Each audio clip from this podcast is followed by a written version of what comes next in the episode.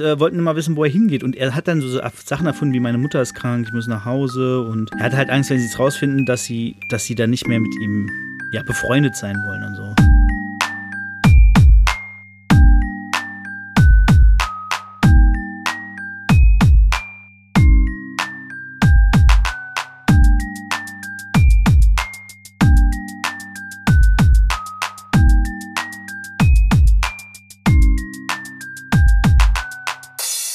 Was geht ab, Leute? Herzlich willkommen zu Potters philosophischen Podcast-Programm. Mein Name ist David, ihr kennt mich als Bangering Dave und das hier ist das 18. Kapitel von Harry Potter und der Gefangene von Azkaban. Ja, wir befinden uns äh, auf der, ich sag mal, Zielgeraden. Wir haben jetzt, äh, sind auf 362, wir sind auf Seite 362 von 450, also noch knapp 100 Seiten, das Buch ist durch. Wir kommen langsam zu den spannenden, zum spannenden Abschnitten, wo Sachen erzählt werden, die man noch nicht weiß und die neu sind und die spannend sind und die Dinge erklären, die man bisher nicht erklärt bekommen hat. Das folgende Kapitel lautet Vier Freunde. Im englischen Original heißt es Mooney, Wormtail, Petfoot and Prongs. Und wenn man sich die Namen übersetzt, dann hat man dort Mooney, Wurmschwanz, Tatze und Krone. Äh, wenn wir uns jetzt richtig erinnern, sind das die vier Erfinder von oder vier Kreateure, ja, Erfinder, sagen wir mal, äh, die vier Schaff Erschaffer der Karte des Rumtreibers.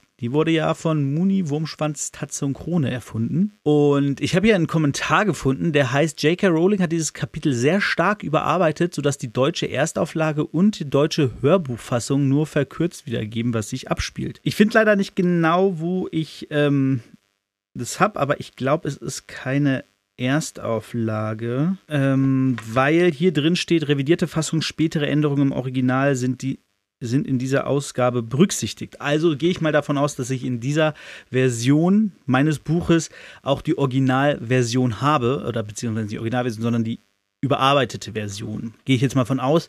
Wenn ihr merkt, das stimmt nicht, schreibt es mir gerne, dann ähm, muss ich mal gucken, ob ich nicht irgendwo ja das Buch in der, in der Erstausgabe finde. Oder ich könnte es mir auch als Hörbuch anhören. Ich habe ja die, die Rufus Beck Harry Potter Dinger, habe ich ja inzwischen alle als Hörbuch. Da könnte ich dann eigentlich mal reinhören. Aber jetzt gucken wir erstmal in dieses rein. Habe ich tatsächlich vorher nicht nachgedacht, weil ich auch gerade erst diesen Kommentar dazu gefunden habe. Also, wir sind in der heulenden Hütte.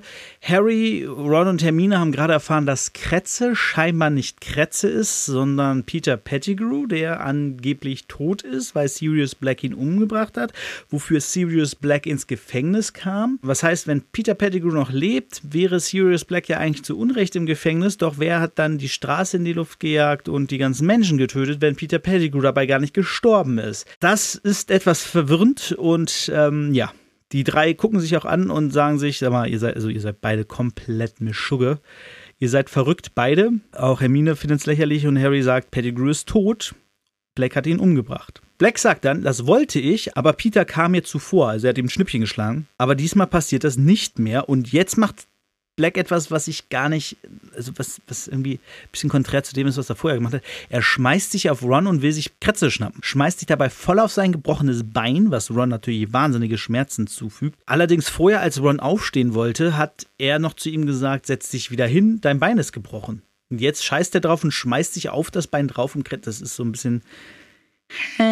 Aber zu den ganzen Serious Black Verhalten komme ich äh, später noch, wenn wir mehr wissen, was ähm, was die Wahrheit ist. Genau, Lupin versucht ihn dann da wegzuziehen und sagt, ähm, sie müssen erstmal die Geschichte erfahren, lass uns das erstmal ihnen erzählen und dann verstehen sie vielleicht besser, was hier los ist und dann können wir immer noch uns um Peter kümmern. Black sagt dann, okay, mach, mach, mach, aber beeil dich, ich will endlich den Mord begehen, für den ich eingesperrt wurde. Und Ron sagt, ihr seid beide völlig durchgeknallt, ich hau ab. Und dann hebt Lupin seinen Zauberstab und richtet ihn auf Kretze und sagt zu Ron, du lässt mich jetzt mal ausreden und halt Peter schön fest, während du zuhörst. Und Ron sagt, das ist nicht Peter, das ist Kretze. Und Harry mischt sich ein und sagt, ja, aber es gab doch Augenzeugen, die gesehen haben, wie Peter gestorben ist. Und Black sagt, aber sie haben nicht das gesehen, was sie glauben. Und Lupin sagt, ja, alle dachten, Sirius hätte Peter umgebracht. Selbst ich tat das bis vor kurzem, als ich die Karte des Rumtreibers gesehen habe. Und die Karte lügt nie. Peter lebt noch, Ron hat ihn in den Händen. Und das wird, also es wurde nicht explizit gesagt, aber das war, das war die vierte Person, die Lupin unterm Umhang gesehen hat, als sie von Hagrid wiederkam. Dort stand wahrscheinlich noch mit bei Peter Pettigrew. Und Ron und Harry gucken sie an, denken immer noch, die sind irgendwie ein bisschen, die spinnen doch. Und dann mischt, mischt sich Hermine ein und probiert so ein bisschen auf Lupin einzureden, sagt, das kann ja nicht stimmen, das kann doch nicht Peter Pettigrew sein. Und dann sagt Lupin so, warum kann das nicht stimmen? er sagt es ganz ruhig, als wäre Hermine im Unterricht beim Experimentieren irgendwie ein Problem aufgefallen. Dann sagt Hermine, wenn Peter Pettigrew ein Animagus wäre, oder ein Animagi, wie es hier steht. Nee, genau, Animagi ist die Mehrzahl von Animagus, ne, genau. Äh, weil sie hatten Animagis im Unterricht und Hermine hat mit Professor McGonagall zusammen in die Liste geguckt aller gemeldeten Animagis. Und in dieser Liste steht Peter Pettigrew nicht drin, denn dort wurden in den letzten 100 Jahren nur zwei Animagis eingetragen und Pettigrew war nicht dabei. Wer dabei war, ist natürlich McGonagall. Wer der andere ist, weiß ich gar nicht. Das wäre mal interessant, äh, ob ich das herausfinden kann irgendwann mal. Oder schreibt es mir gerne in die Kommentare. Lupin sagt, ja, da hast du recht, aber das Ministerium hat nie erfahren, dass es in Hogwarts mal drei Animagis gab. Und Black sagt so, jetzt komm mal zum Ende hier. Ich beeil dich ein bisschen. Und Lupin sagt, ja, ja, du musst mir aber helfen, ich weiß nur, wie es angefangen hat. Und plötzlich geht die Tür auf. Die gucken sich um so. Äh, Lupin geht hin, guckt, macht sie wieder zu. Keiner da, sagt er. Und dann sagt Ron, hier spukt's. Und Lupin sagt, nee, hier spukt's nicht. Das Heulen in der heulenden Hütte, das die im Dorf gehört haben damals, das war ich. Und dann erzählt er seine Geschichte. Und ich probiere jetzt mal die Geschichte so ein bisschen zusammenzufassen, weil in erster Linie geht es halt um seine Schulzeit. Lupin wurde früher von einem Werwolf gebissen, als er klein war. Ich glaube, das kriegen wir später noch als Geschichte. Ich glaube, im fünften wird das nochmal genauer erklärt. Aber es war ein Werwolf, den wir später noch kennenlernen, nämlich äh, Fenrir Greyback, der Stress hatte mit Lupins Vater. Irgendwie war lagen die im Clinch. Ich weiß nicht mehr, ob äh, Lupins Vater beim Ministerium gearbeitet hat oder so. Aber auf jeden Fall hatten die beiden Stress und als Rache dafür hat Greyback ihn gebissen, um ihm quasi eins auszuwischen. Und da war Lupin klein. Also steht nicht genau, kein genaues Alter. Er war aber noch unter elf. Ja, seine Eltern sind halt Zauberer, beziehungsweise Hexe und Zauberer. Und die dachten jetzt natürlich, shit, äh, ja, der kann nie auf eine öffentliche Schule gehen, weil diesen Wolfsbandtrank, den Snape ihn macht, ich weiß gar nicht, ob er das schon erzählt hat, doch ich glaube, hat er habe ich das letzte Kapitel vergessen? Ich glaube ja. Also es gibt einen Trank namens dem Wolfsbanntrank und wenn Lupin den trinkt, dann verwandelt er sich zwar, ist aber echt entspannt. Ich erzähle das auch jetzt, also ich bin gerade gar nicht sicher. Ähm, verwandelt sich dann zwar, aber kann sich mehr oder weniger kontrollieren und dann legt er sich einfach, solange es nachts ist, in, rollt er sich in seinem Büro zusammen und ja, nichts passiert. Greift keinen an oder dreht durch. Er bleibt dann halt bei klarem Verstand und kann sich kontrollieren und einfach verstecken. Den gab es damals aber noch nicht. Der ist noch relativ modern. Und es können auch nicht viele brauen, deswegen ist er froh, dass Snape an der Schule ist, um äh, diesen Trank eben zu brauen. Und das war auch der Trank, den er damals getrunken hat, als Harry in seinem Büro war und Snape reinkam. Da hat Harry ja so ein bisschen blöd geguckt, so warum trinkt er einen Trank, den Snape hingebraucht hat, aber das ist eben dieser Wolfsbandtrank und das war kurz bevor es Vollmond wurde und er sich quasi verwandelt hätte und damit das eben keine Gefahr für Schule und äh, Lehrerschaft ist und so, wurde, äh, hat er diesen Trank natürlich benutzt. Dadurch kann er quasi ein normales Leben führen, mehr oder weniger. Also seine Eltern dachten dann, dass er nie an eine Schule gehen kann, weil eben niemand würde einen Werwolf aufnehmen, weil es eben diesen Trank nicht gab und er sich einfach einmal im Monat in ein Monster verwandelt und alle angreift.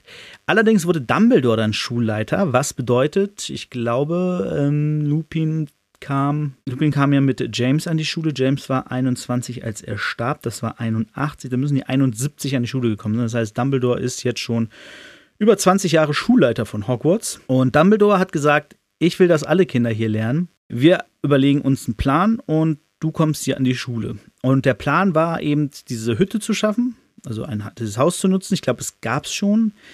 Aber sie haben quasi nochmal so ein bisschen ja, den Spuk geschürt. Und Dumbledore hat auch dafür gesorgt, hat im Dorf rum erzählt, dass da irgendwie spukende Geister sind. Und ich glaube, er hat auch die Gespenster mit eingebunden und so, ähm, weil ja zum Beispiel Nick hat ja mal Ron erzählt, dass es da eine sehr äh, fiese Bande gegeben hat, die da irgendwie marodiert hat, aber das war eben alles Lupin.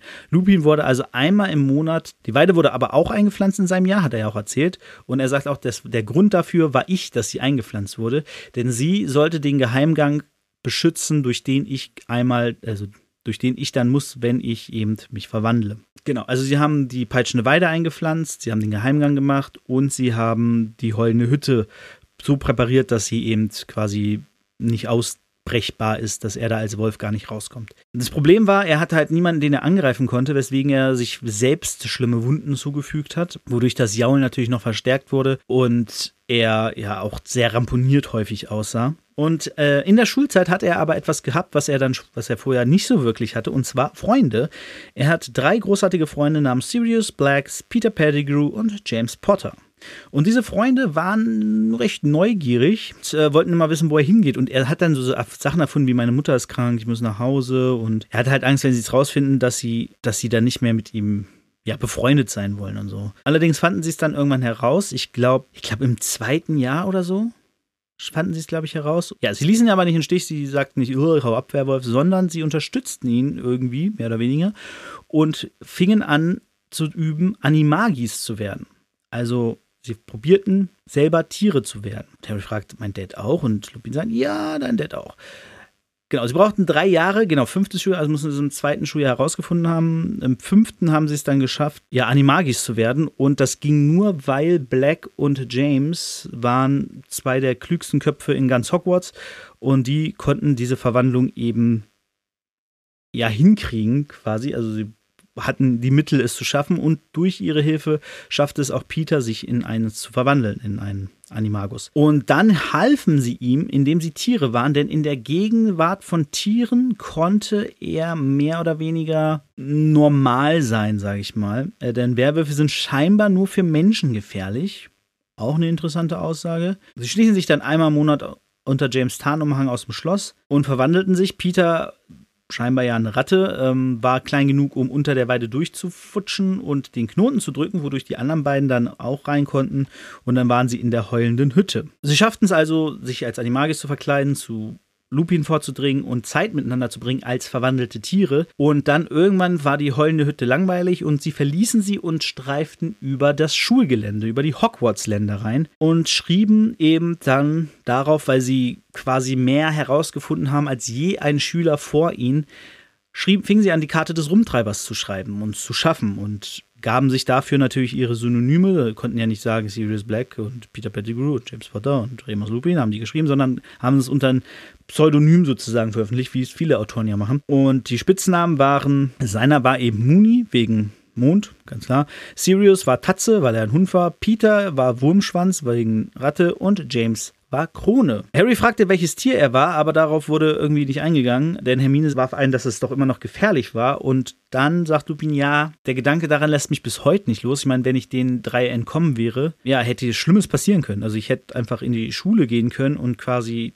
Kinder töten, die Lehrer angreifen oder sonstiges. Also er hat heute ein schlechtes Gewissen, dass er Dumbledores Vertrauen missbraucht hat und ähm, ja quasi die Abmachung, die sie hatten, damit er zur Schule gehen kann, nicht eingehalten hat, verdrängt es aber immer wieder und plante dann lieber die neuen Abenteuer. Und auch dieses Jahr hat er lange mit sich gehadert oder viel immer drüber nachgedacht, ob er Dumbledore nicht erzählen soll, dass Sirius ein Animagus ist und sich in einen, in einen Hund verwandeln kann, was Dumbledore wahrscheinlich viele Fragen beantwortet hätte. Und auch von der Karte hätte er ihm ja theoretisch erzählen können. Aber, und das finde ich ist eine schöne Stelle, wo ähm, wo man merkt, okay, Lupin ist halt nicht dieser glatte, coole Lehrercharakter, sondern er ist auch jemand, der Angst hat, sich vor jemandem zu blamieren, der ihm wichtig ist, der so ein bisschen feige vielleicht auch ist. Denn er hat sich nicht getraut, Dumbledore das zu sagen, weil er eben nicht wollte, dass das Vertrauen zu Dumbledore bricht. Dass Dumbledore, der ihm so viel ermöglicht hat, dafür gesorgt hat, dass er in die Schule gehen darf, der dafür gesorgt hat, dass er jetzt eine Lehrstelle hat, weil das ist für ihn sehr, sehr schwierig, äh, als irgendwie irgendwas zu arbeiten und dass er hier unterrichten darf und so. Dumbledore, der ihm so viel möglich gemacht hat, ihn zu enttäuschen und sein Vertrauen zu verlieren, das ist so das Schlimmste scheinbar für ihn, weswegen er sich ja nicht getraut hat, ihm die Wahrheit zu sagen. Genau, er hat, äh, Lupin hat sich dann immer eingeredet, dass Sirius irgendwie schwarze Magie beherrscht von Voldemort, weil er ja eben auch glaubt, dass äh, Sirius übergelaufen ist und ähm, sie verraten hatte und dachte sich, dass er irgendwie durch diese schwarze Magie, die er gelernt hat, durch ins Gebäude reinkommt, dass es nichts damit zu tun hat, dass er ein Animagus ist oder dass er viele Geheimgänge kennt oder dass er weiß, wie man die peitschende Weide ausschaltet, damit man von der heulenden Hütte aufs Schlossgelände kommt und und und. Diese alle Sachen hat er sich überlegt, haben nichts damit zu tun, dass Black im Schloss war. Ist natürlich Quatsch, aber er sagt auch, ey, deswegen hatte Snape im Prinzip recht dass er nicht viel von mir gehalten hat, weil Snape hat halt das ganze Jahr über immer wieder gesagt, der hilft ihm, die sind alte Freunde. Durch Lupins Hilfe kommt er aufs Schloss und im Prinzip hatte er da ja recht, weil da Lupin nicht erzählt hat, was Sirius ist, was Sirius kann, konnte er aufs Schloss kommen. Als Snapes Name fällt, sagt Black plötzlich Snape. Was macht Snape? Was hat Snape damit zu tun? Und dann erzählt er ihm, äh, Sirius, er ist, er ist hier. Professor Snape ist Lehrer hier in der Schule.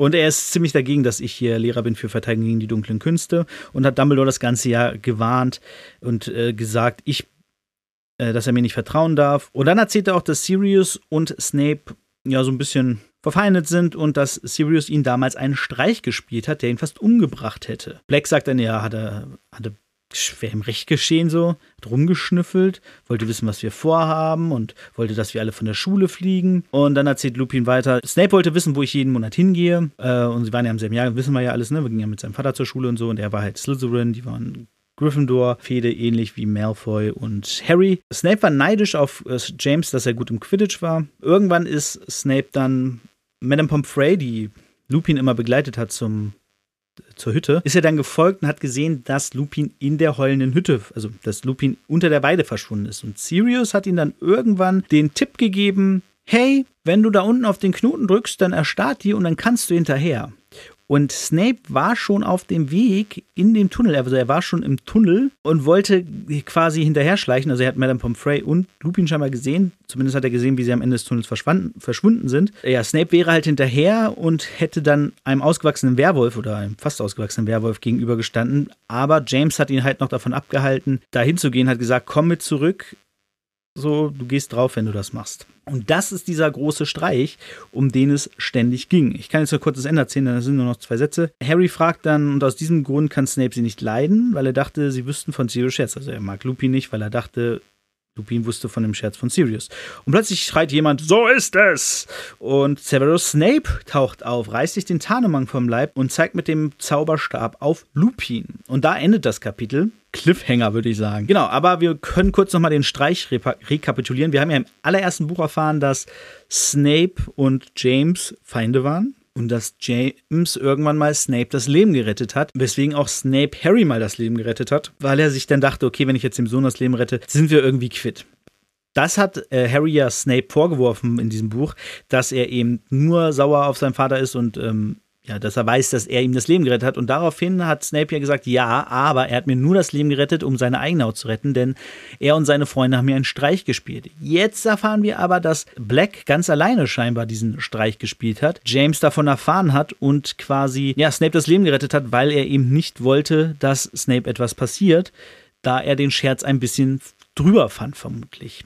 Auch Lupin wusste von dem Scherz nichts. Das war halt Blacks ganz alleiniges Ding. Bisschen, ist ein bisschen heftig. Äh, ist natürlich auch die Frage, ob er gestorben wäre. Ich meine, wenn er gesehen hätte, dass er sich als Werber verwandelt, hätte er auch durch die Luke einfach wieder abhauen können. Das heißt ja nicht, dass er direkt gegen ihn gekämpft hätte oder sowas. Das ist ja auch immer ein bisschen fraglich. Also, wir wissen jetzt, dass James, also Harrys Vater, Sirius Black, Lupin und Wurmschwanz die Karte zusammen entwickelt haben, weil sie eben alle Animagis-Werwölfe waren.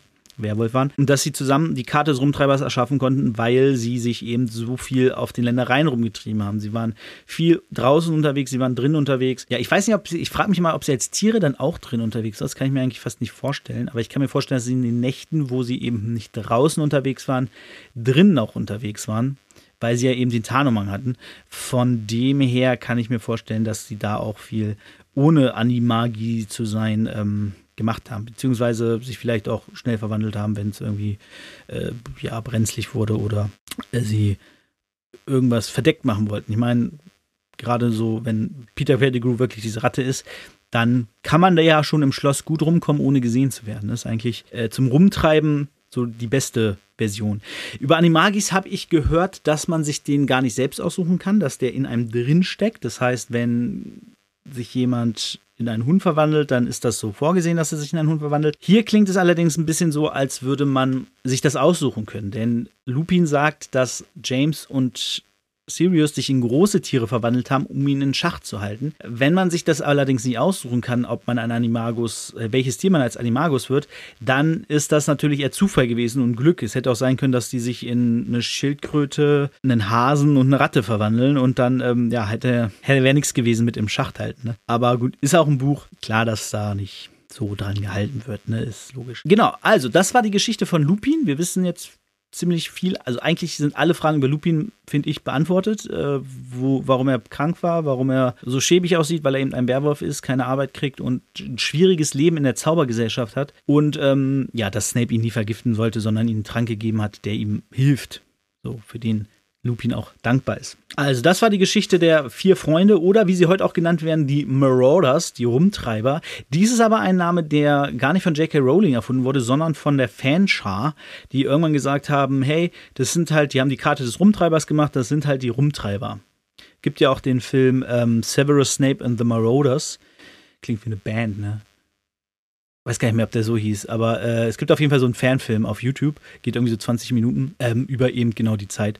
Ich finde ja auch, dass man, wenn man eine Harry Potter Serie macht, jetzt machen sie ja die Bücher nochmal neu als Serie, worauf ich mich auch ein bisschen freue, muss ich sagen. Bin gespannt, wie sie es umsetzen. Ähm, wie detailreich sie sind. Ich meine, in den ersten Büchern ist es noch recht leicht, aber selbst den fünften kann man nicht eins zu eins in einer Serie umbauen. Das sind bisschen viele Seiten, aber bin gespannt. Müssen ja auch irgendwie immer eine ähnliche Länge. Also das wird schon schwierig. Also den ersten und den fünften in gleich vielen Folgen einer Serie zu machen, könnte sein, dass da Unterschiede gibt. Aber ist ja heute gar nicht mehr so schlimm. Ne? Ich meine, wenn du so einen Streamingdienst hast, ist ja gar nicht mehr heute so das Ding, dass du sagst, okay, ich muss äh, 10 Folgen, ah, 40 Minuten machen, damit das im Fernsehen laufen kann und mit Werbung auf eine Stunde gestreckt werden kann und so, sondern du hast ja heute einfach, ich meine, guckt euch zum Beispiel Mandalorian an. Da geht ja eine Folge mal eine Stunde und mal eine halbe. Staffeln, Anzahl, Menge kannst du ja heute auch beliebig machen, wie du es brauchst. Ne? Da bin ich wirklich gespannt, wie sie es machen. Ist, glaube ich, äh, einer wenigen Gründe, warum ich mir HBO holen würde äh, beziehungsweise Sky oder Wow, wie es inzwischen heißt. Ja, mal gucken. Aber ich hätte lieber eine Serie über, über die Geschichte der äh, Rumtreiber.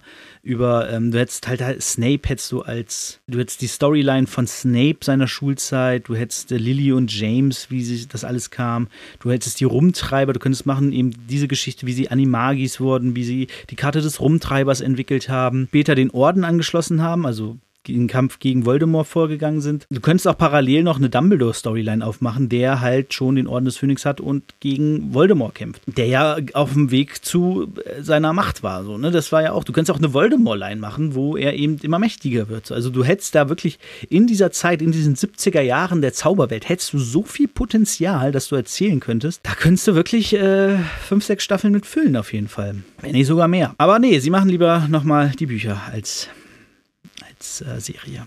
Gut. Ja, wir sind auf jeden Fall an einem äh, fiesen Cliffhanger hängen geblieben, nämlich dass Snape da ist und äh, ja, alles mit angehört hat, aber ihm das scheinbar kalt lässt. Also er sagt ja auch, so ist es.